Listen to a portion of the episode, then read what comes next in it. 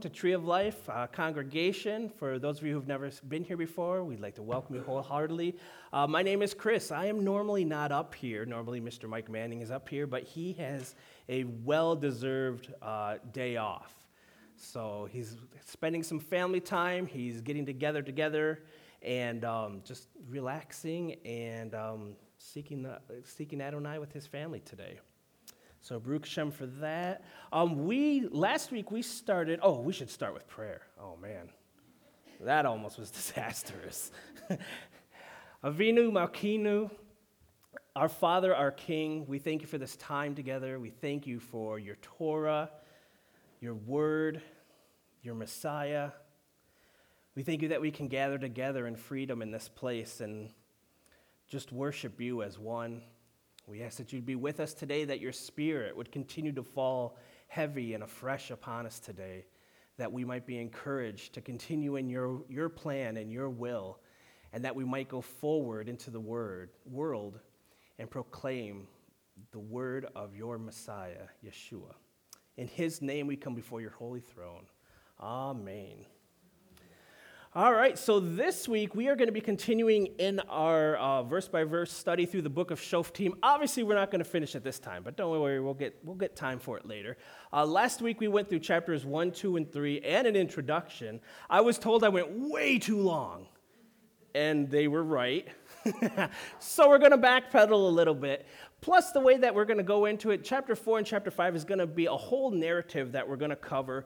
And to go into chapter 6 and start to talk about Gideon is going to be kind of confusing because um, it's kind of t- going to take away to the, from the narrative that we're going to be in this week. So, last week, as a quick recap,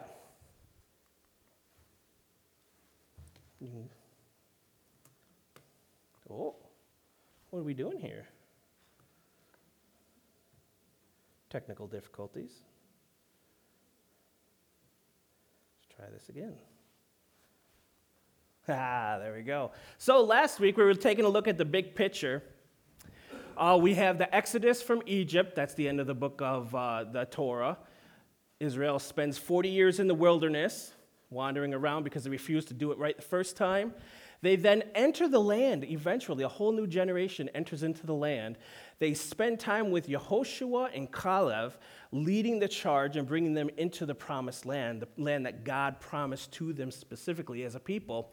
And then, so we have the time of the judges then begins. So this generation dies off that had Caleb and Joshua. And then we see this continued pattern that will, co- will come up in the book of Judges where Israel will do what's right in their own eyes, and then God will punish them and then he will bring them back because they repent, and then he will give them blessings once again. So, this is going to be a continuing theme as we go through. So, we learned about Joshua. So, Joshua begins the conquest. Last week, we learned about Othniel. Now, if you remember Othniel, he defeated the king of Aram, and he ushered in 40 years of peace. Great guy. Good job, Othniel. The next guy was Ehud. Remember, we got a little PG 13 as we talked about Ehud. Ehud killed Eglon, king of Moab. And remember, he did that. He took his 18 inch sword because he was a left hander, took his sword, and he stabbed it into King Eglon's belly because he was a big man. And the whole sword just it was engulfed by the flesh, the fat of Eglon, and he died there. So Ehud ushers in 80 years of peace. Good job, Ehud. Then we heard about Shamgar, the very end, remember? Um, it was like two sentences long. We hear about the third judge, Shamgar, but this man, he killed 600 Philistine with an ox goad. So that means at some point, Shamgar was out in the field tending his ox, maybe. Who knows? Maybe he's tending the sheep. I don't know for sure. But he has an ox goad. He sees the Philistine coming, and there's 600 of them, and he miraculously takes care of them all. Uh, we're not told very much about Shamgar, as you remember. Um, he will actually come up in our Torah portion this week in a song, which is pretty cool. So we find out that Shamgar, we're not exactly sure when he was judging, but he was judging sometime between the time before Ehud passes on and the time when our next judge, Deborah, is going to take and start to, to take care of things as well. So, like I said before, there's this continual thing that we're going to see happen. Adonai brings them into the land because they're his chosen people. They're going to come in in peace. They're going to become apathetic towards the word of God, which is going to lead to sin. They're going to be oppressed by the nations around them, and they're going to be judged. Then they're going to be delivered because Adonai will raise up a judge to deliver them, and then they'll go to peace once again. And the big thing that we have to remember as we stay looking in the book of Judges, or any book within the Tanakh, is that simply because the Israelites are doing something wrong in the eyes of Hashem, does not mean that he has not chosen them as his people. They will forever be his people. And I think the main thing that we need to take about from it, especially as a Gentile, the main thing I take about it is if the chosen people can fall, guess who's going to be more prone to fall? This guy. So we really want to be careful as we go through that we don't throw Israel under the bus because Adonai is actually using them as an example for us in our own lives to learn from. So go ahead, turn with me to the book of Shoftim or Judges, chapter 4, and we're going to be on page 273 in the blue uh, Complete Jewish Bible that's in your pews there.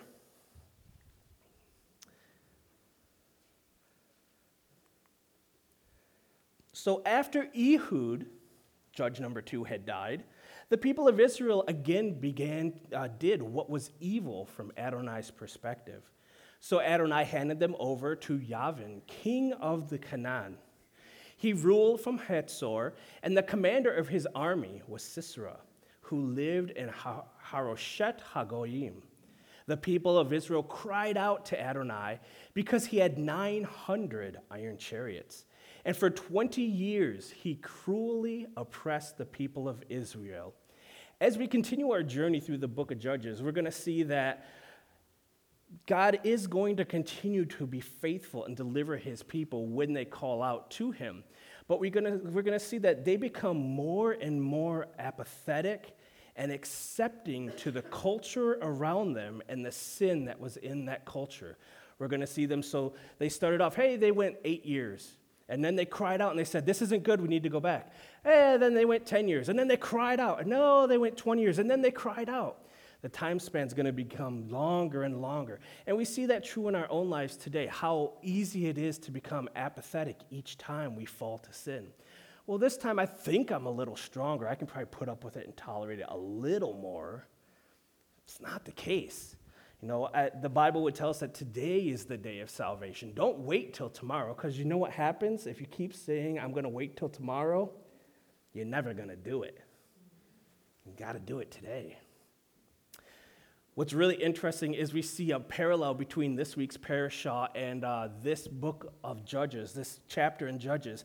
We see that this king, Yavin, treated them cruelly. We see the same Hebrew word in this week's parashah.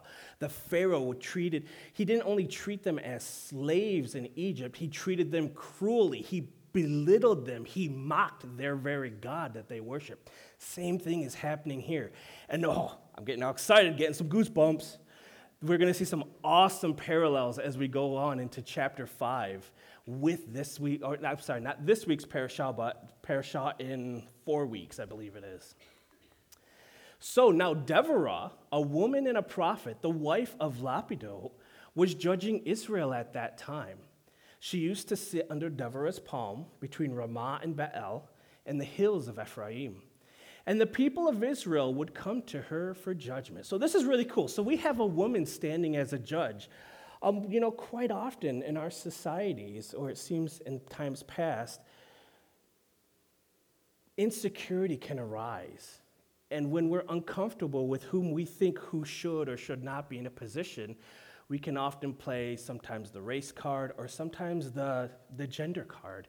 Well, women should not do that. Well, a man should not do that. Well, this person or that person should not do that. We can think of a thousand and one reasons why somebody should not be put in a particular position. But you know, when it comes down to brass tacks, Adonai is in control. He has a plan, he has an order, and he will get things done according to his plan. Part of his plan in this is that he's going to have a woman rise up as a judge. Now, this is an awesome thing that there is a woman who's like, you know what, I'm going to take the reins. Adonai, you could use me today. And he's like, I like you, Deborah. You're it. It's also kind of a black eye because that means at this point in the time, there seems to be no man who's able to stand up for Adonai to use to judge the people. And Deborah is going to point that out as well as we continue on. She's going to say to this male who's going to come and help her out that, hey, you know what? I'm glad you're going to go. But because of what the choice you're going to make, you're not going to get the glory, and that's not the right way that things should go. Because we remember from Gan Eden, that's what happened there. You know, and the, the Adam went and, and Chava, they went to the tree of the knowledge of good and evil and they took of the fruit. But Eve took fruit first, the Bible tells us, because she was deceived. And because of that, the repercussion was that Adonai said, Eve, I love you, girl, but from this point on, you're going to desire to be in control. But you know what? The proper way that it works is that the husband, let him take the lead. That means if something goes wrong, it's his fault. It's not yours. Let him take the blame. Let me deal with him. Let me deal with him. You're going to want to because you know he's kind of a knucklehead sometimes. But you know, let him take the lead because if things go bad, I'm going to deal with him and you'll be blessed just because you followed him, even if it was kind of a not the best choice. So this verse is very interesting. So we have uh, Devorah, Devorah, Deborah. And when we look at it, we say that she's a woman and a prophet. In some translations, it calls her a prophetess. But then it says the wife of Lapidot. Now, the way the Hebrew is written in here is super interesting. I promised Miss Beth I'd be careful with my Hebrew this week. so we have Ishet, right? Did I get that right? Ishet, thank you. Lapidot. So this is a woman, Deborah, who is Ishet Lapidot. Now, the interesting thing is we see this word Eshet used twice in this one sentence. And the reason, as we look in the Talmud, we're told by the rabbis that the words barak and lapidot both connote flashes of lightning and are used interchangeably. This is super interesting because the dude who's going to rise up and actually be the general, his name is Barak. So the rabbis presume that we could have two things happening here. First of all, we have this woman, uh, this woman De- Deborah, she is a fiery woman, and you have to be if you're going to be a judge. You got to be, you know, spitfire on top of it, get it done. Now, you know, when I think of a woman like Deborah, the first woman that pops to my ma- mind is like Heather Leach. Oh man, she's a Deborah. You're like, Heather, what do you think about this? Well, the Bible says this, and you need to do it and don't challenge it. Yes, ma'am. Thank you very much. Very spitfire. So we see two possibilities here. You know that, so either she's a fiery woman, or that she's married to a man whose name is fiery. So it's very possible that we're seeing a marriage judgment here. The two people working together to fulfill one, one rule here, one, one, one, one role. I mean, and you know, as we come to the Torah, sometimes you come to these points and you say, well, can it be this? And you're like, you know what? Yes, it can be that. Well, can I interpret as this? Well, yes, that's not a wrong interpretation either. This is a perfect example. We've come to a point where we see as we look into the Hebrew that she can be a fiery woman and she can also be married to a man whose name means fiery as well. Very cool. I love the Hebrew. And I love that Miss Beth and Miss Sue keep me on point with it, making sure I'm going the right way with it. So she sent for Barak the son of Avinoam, Avinoam from Kadesh and Naphtali, and said to him, Adonai has given you this order Go march to Mount Tabor and take with you 10,000 men from the people of Naphtali and Zebulun.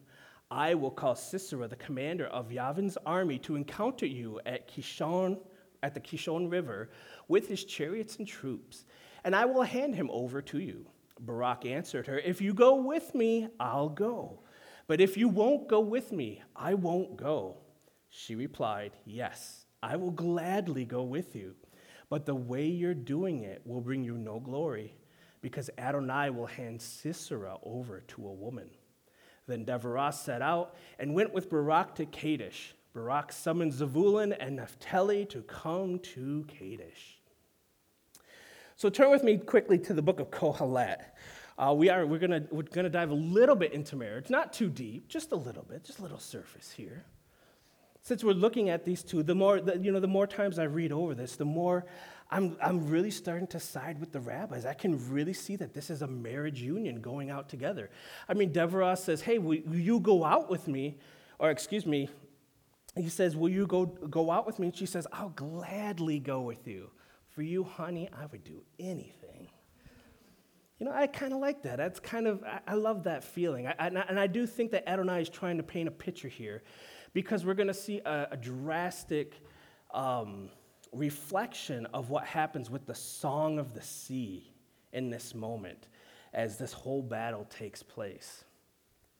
So Kohelet says, Two are better than one in that their cooperative efforts yield this advantage. If one of them falls, the other will help his partner up. Woe to him who is alone when he falls and has no one to help him up again. If two people sleep together, they will keep each other warm. But how can one person be warm by himself? Moreover, an attacker may defeat someone who is alone, but who can resist him? and a three stranded cord is not e- easily broken. It's very interesting. One of my life verses, I guess you could call it, growing up was 2 Corinthians 6:14, which says, "Don't be unequally yoked together with a non-believer." And um, I struggled a lot with um, particular sins, you know, girlfriend after girlfriend after girlfriend. And finally, when Adonai finally grabbed a hold of me, um, this verse has just been melted into my brain. And I started to live my life by that. That, hey, in the endeavors I take in my life, in marriage and in work and all these other opportunities I have, um, try my best to not be unequally yoked together with the person that I'm with. The reason why the scripture would say that is if you take the picture of an ox or a, a team that's going to go do and plow, you have two oxen. If you have one ox who's big and one ox who's small, they, they're unequally yoked together. You're going to end up going in a circle, and one of the ox is going to end up either getting trampled or they're going to get so tired they're going to be beat to death because they aren't able to keep up. And I praise God every day for the fact that I have a loving wife who is, I believe, equally yoked with me. Thank you very much, honey. It's a shout out to you. And so we need to look forward to these things. And even when we look at and we say, okay, well, you know, Chris, that's all well and good, but you know, I'm not married and or, or my uh, spouse passed away or I'm, I'm older now, I'm not planning on getting married again. That's fine. That's fine because you know who we are married to. Yeah, you know, Messiah. He is our bridegroom. He is there for us. So, these very same things, we take these into consideration as we look at our relationship with our, our Messiah every day. What's cool is that Barak saw that he was missing something. So he's not chastised that he's doing the wrong thing by asking Deborah to go down with him. But he realized that he was missing the spiritual side. Because remember, the judges, as we look at them, they have two sides. They have a spiritual side that brings the people of Israel to repentance, and then they have a deliverance side that delivers them from their enemies. And so it is a wise man or woman who understands when they are lacking in an area and go to Hashem for the help that they need. We see the same thing in, in Eov or Job. David had us there early this earlier. And uh, so chapter 2 of Job, we see when the adversary went out from the presence of Adonai and struck Eov down with horrible infected sores from the soles of his feet to the crown of his head, he took a piece of broken pot and scratched himself and sat down in a pile of ashes. His wife asked him, Why do you still hold on to your integrity? Curse God and die. Wow, what a woman. But he answered her, You're talking like a low class woman. Are we to receive the good at God's hand but reject the bad? In all this, Eov did not say one sinful word. So what's interesting is so the book of Eov, it's a long book. So in the beginning, he has his family, he has his wealth, he's a very good merchant. And then all of a sudden, Adonai allows the adversary to come to him and take it all away. His children die, He loses his wealth. The, the, his camels are struck by lightning on a hill and they all die. He, the only thing he is left with is his wife. And she's not helping the situation. She's not helping the situation. But what's really cool is the wife only says one thing curse God and die. And then she shuts her mouth. Now, Job has three friends who come along and start continually talking to him for the next 30 chapters. They don't shut their mouth. They keep going and they accuse Job and they say, Hey, Job, you're not perfect. God has done this to you because you did something wrong. And Job's like, Dude, I didn't. I didn't. I did nothing wrong. And his wife is silent in the background. We get to the end of the book of Job, and it comes to the point where Adonai steps in and says, Okay, Job, I love you, but you need to stop now. You're getting too close to denying me. And he says, I want you to pray for your friends, and then I'm going to bless them, and I'm going to bless you. Job prays for his friends, and then Adonai begins to bless Job and his wife. And they have 10 children, and he gets double the amount of wealth that he had before. The wife learned something. She watched Job live his life, and she said, You are right, Job. I'm not going to leave you. I'm going to stick it out with you. And in the end, she was blessed because of it. We're, we're all learning. You know, we're all learning at some point. And Job's wife learned.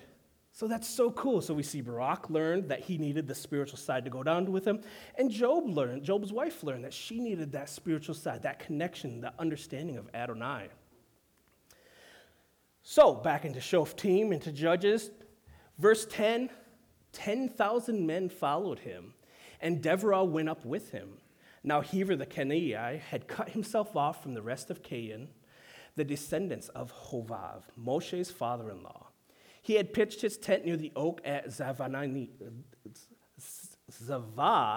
on Anim, ooh, which is close to Kadesh. Sisera was informed that Barak, the son of Avinoam, had gone up to Mount Tabor. So Sisera rallied his chariots, all 900 iron chariots. Could you imagine that, that's like basically like going up against 900 tanks today. So, hey, we got 10,000 armed farmers going up against 900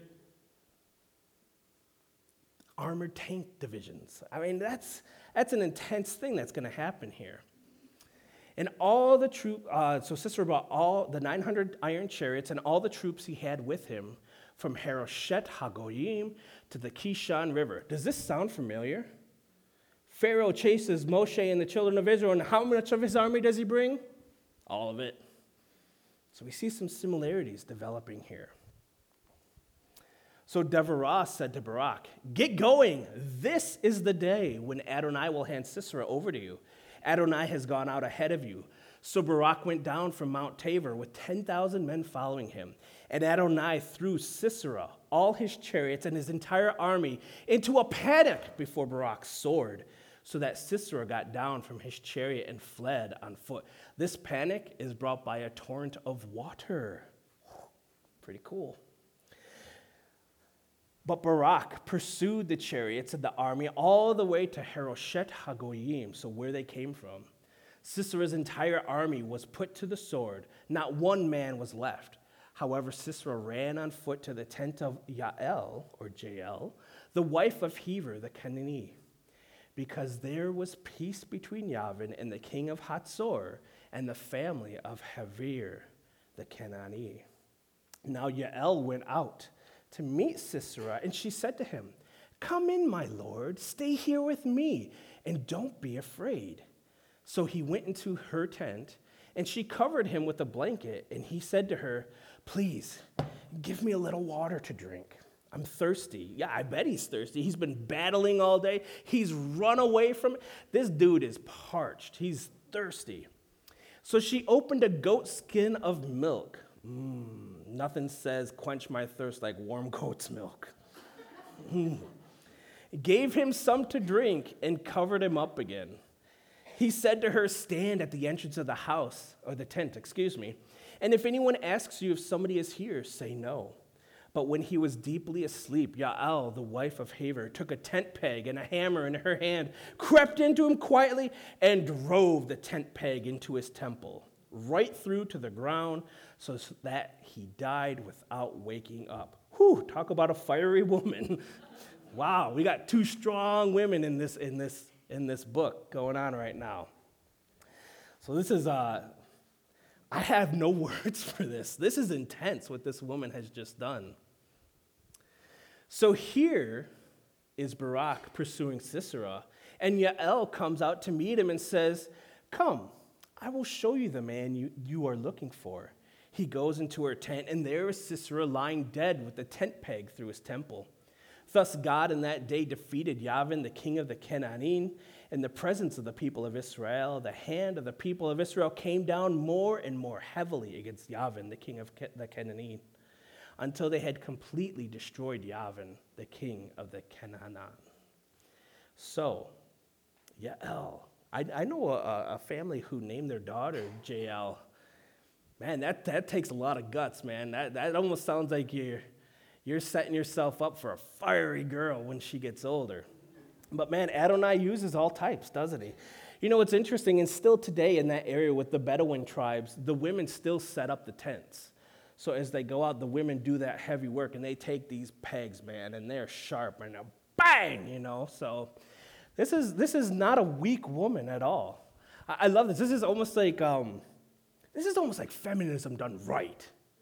You know, we see these awesome women here, Deborah and Jael, and um, God has called them to fulfill a role. And He says, You got to do something, and I'm going to empower you to do it.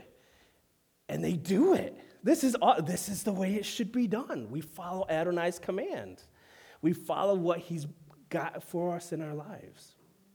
So then we get to chapter 5. And chapter 5 is where we really start having some fun here, because this is where we start seeing the similarities between this book and the book, um, or excuse me, this section in the book of Judges and the Song of Moshe. So on that day, verse 1, Deborah and Barak sing the song of Avinoam and they sang this song. Now, this right here, no, this is not the song of Moshe from the Torah scroll. This is the song of Deborah, what we see up here. For those of you who know the Torah students in here, as you've seen the Torah scroll, when we get to the song of Moshe, it looks just like this. It looks just like this. So we have two, in the Bible, we have two areas where we have Hebrew narrative battle pro- battle poems. So basically, what that means is it's not just a song that talks about how God won a war, it actually is a song that says how God won the war and he delivered his people of Israel. So we're going to see that in a few weeks when we get to the song of Moshe.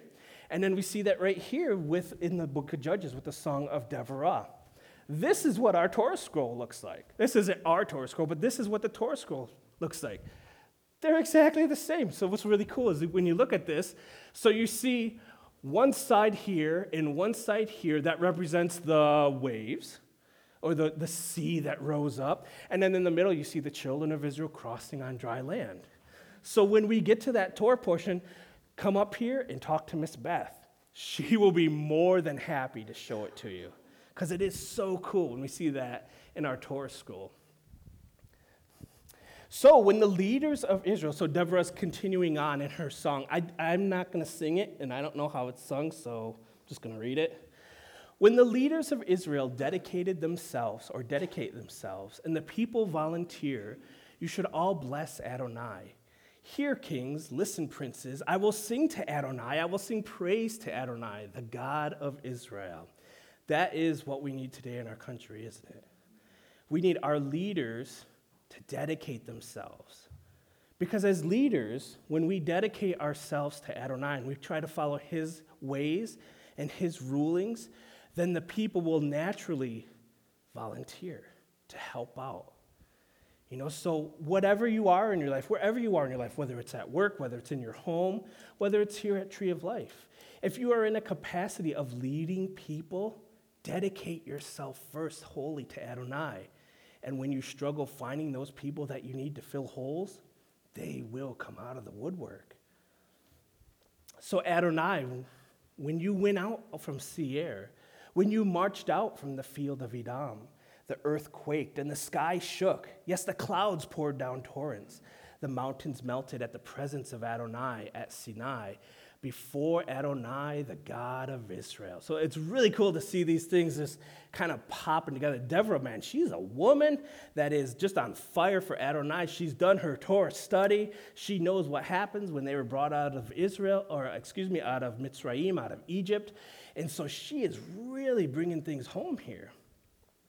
In the days of Shamgar, remember, Shamgar was judge number three. All we heard was that he killed 600 people with an ox goad the son of Anat, in the days of, of Yael, so we know he was around during the days of Jael, the main roads were deserted. Travelers walked the byways.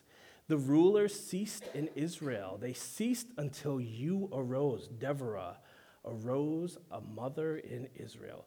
So we see some more things. So Deborah's expounding upon this whole situation here. It had gotten so bad in Israel that people were afraid to walk along the main roads because they were afraid they were going to get jumped and they were going to get all their stuff stolen from them.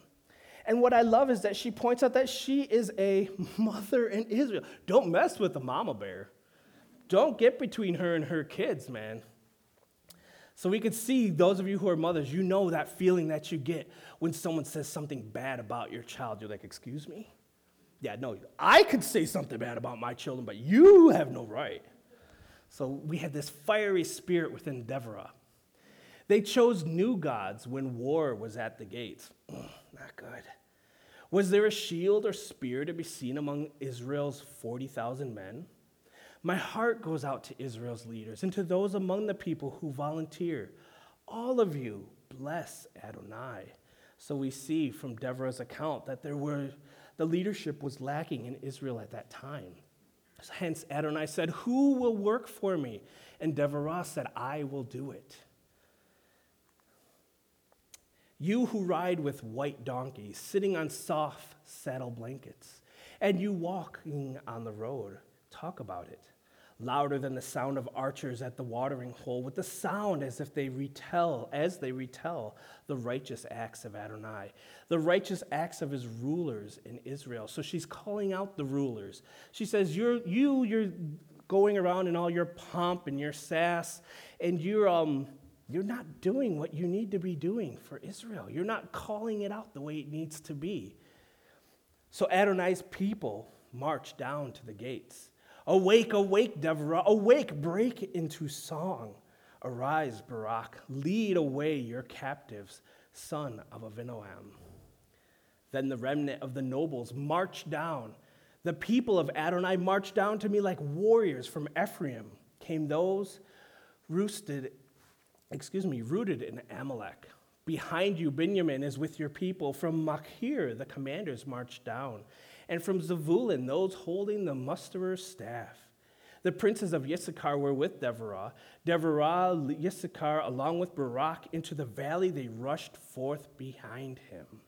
So we see that they fought all the way from the northern part of Israel, all the way down through the valley of Jezreel, and this whole situation ends in the valley of Megiddo. So we see them going from comparing to the song of Moshe crossing, crossing the sea the Red Sea. And now she's prophesying into the future when there will come another time when another battle will end in the valley of Megiddo as well. Among the divisions of Reuven, they made great resolutions in their hearts, but why did you stay at the pens for the sheep and listen to the shepherd's flute, playing for the flocks? Concerning the divisions of Reuven, there were great searchings of hearts. These guys couldn't make up their minds. They're like, do we go now? We see the battle taking place, or do we wait? What do we do? Gilead lives beyond the Jordan. Dan, why does he stay by the ships? Asher stayed by the shore of the sea, remaining near its bays. The people of Zebulun risked their lives. Naphtali, too, on the open heights. Kings came, they fought. Yes, the kings of Canaan fought with Taanach by the waters of Megiddo. But they took no spoil of silver. They fought from heaven, the stars in their courses. Yes, they fought against Sisera. The Kishon River swept them away, that ancient river, the Kishon River. O oh, my soul, march on with strength. Then the horses' hoofs pounded the ground, their mighty steeds galloping at full speed. Curse Meroz, said the angel of Adonai. Curse the people living there with a bitter punishment for not coming to help Adonai, to help Adonai against the mighty warriors. You know, the continuing theme we've seen is that God has a plan. That, that, that is the whole theme as we go through the, the entire Bible is God has a plan for his people Israel, and he has a plan for each one of us in our lives. And in this uh, discourse here, this song from Deborah, we see bad reasons or excuse me, bad responses to God's plan. You have Dan, they ran away to their ships. They're not even in the land of Israel anymore. They're in ships. Whoops. Back it up. There we go. We have Asher. He's hiding in his safe harbor. He didn't come to the battle. We have Reuben. Reuben's duplicitous. That means he listened, he watched that the battle was happening, and he's like, I'm going to wait till they're winning and then I'm going to go. So he wants the glory, but he doesn't want to take part in the battle. And Deborah calls him out and says, Okay, guys, this isn't how this works. And then we have the city of Meroz. And Meroz, they are truant to the core. Truant means one who shirks their responsibilities. This city of Meroz was where the battle began. If there's a battle taking place and people are invading your land, you should be the first one to get up and battle. If there's an issue in our country, we should be the first ones to rise up and say there's something wrong, we need to help fix it. And the city, everyone else who ran away and who waited to the last minute or hid, that can be forgiven. But these people who did nothing when they should have done something, they're cursed because of it. So Jael will be blessed more than all women the wife of Heber the Kenite, will be blessed more than any woman in the tent. He asked her for water and she gave him milk. And it's, it's not just milk. This is more like because it's in a goat skin, we see that it's actually like yogurt. So, I mean, imagine, you know, you get all this yogurt in you after a battle and it just kind of sits heavy. He asked for water, she gave him milk. In an elegant bowl, she brought him curds. Then she took a tent peg in her left hand and a workman's hammer in her right hand, and with the hammer she struck Sisera, pierced his skull. Yes, she shattered and crushed his temple. She sank down, or he sank down at her feet. He fell and lay there. He sank at her feet. He fell. Where he sank down, there he fell dead. Sisera's mother looks out of the window, peering out through the lattice. She wonders, why is his chariot so long in coming? Why are his horses slow to return? The wisest of her ladies answers her, and she repeats it to herself. Of course, they're collecting and dividing the spoil. A girl, two girls for every warrior. For Sisera, booty of dyed clothing, a plunder of colorfully embroidered gar- garments, two embroidered scars for every soldier's neck. And Deborah says, Yeah, that's not what happened. But Adonai, may all your enemies perish like this.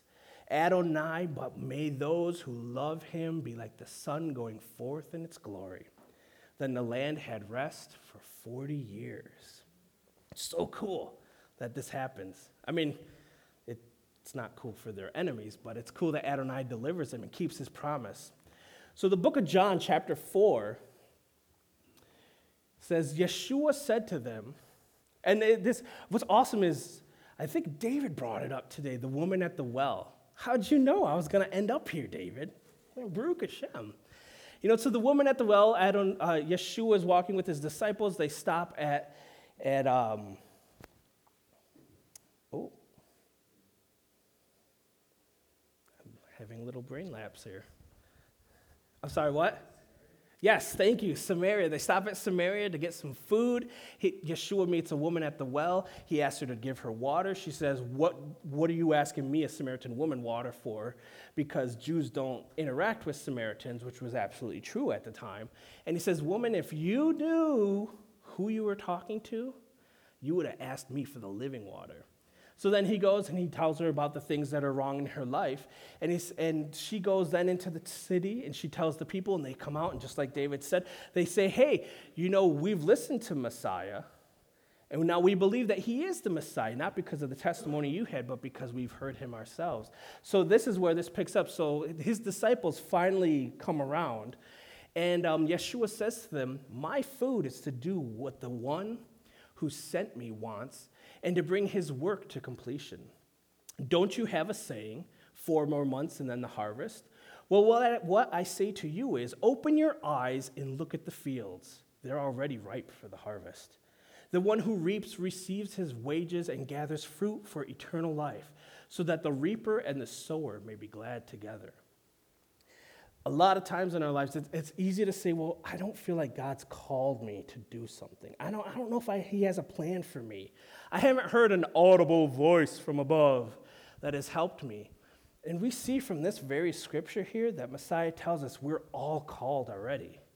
You're, you're on board, you've got a calling. The plan of God for your life is to share the good news that Messiah has come and made a way for us to come back, to defeat death, and to become one with Messiah and with God. We just need to be careful that as we do, start to step out in a plan that God has for us, is that we don't act like Dan, Asher, Reuben in the city of Meroz. When Adonai says, hey, you know, there's this thing I want you to do. I want you to go to this soup kitchen. That you don't say, you know, I, I'm just going to run away. I don't have time. Okay? Adonai says, hey, I want you to wake up. I want you to study the Word of God with me first thing in the morning. Adonai, I don't have time. Really? You had time last night to watch two hours of your TV show. I want you to get involved with Tree of Life. Adonai, I don't have time. You know, I'm a hot mess. And he says, Yes, you're right. You are a hot mess. That's why I need you to help out, because everyone's a hot mess and we need each other. Perfect examples. But you know what's awesome?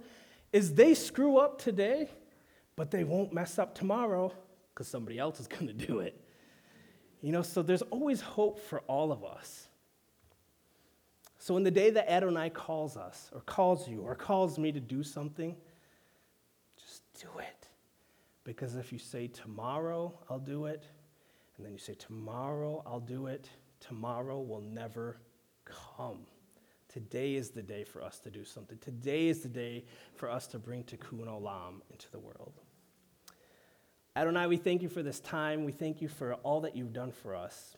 We ask that you would bless us as we continue on into our day, and that you would just help us to bring a restoration restoration between us, between family members, between friends, Restora- restoration between us and the broader world of believers that are out there. Help us to not shirk our responsibilities, that we would go headlong and go forward to do the things you've called us to do. B'Shem Yeshua, in the name of Yeshua, we pray. Amen.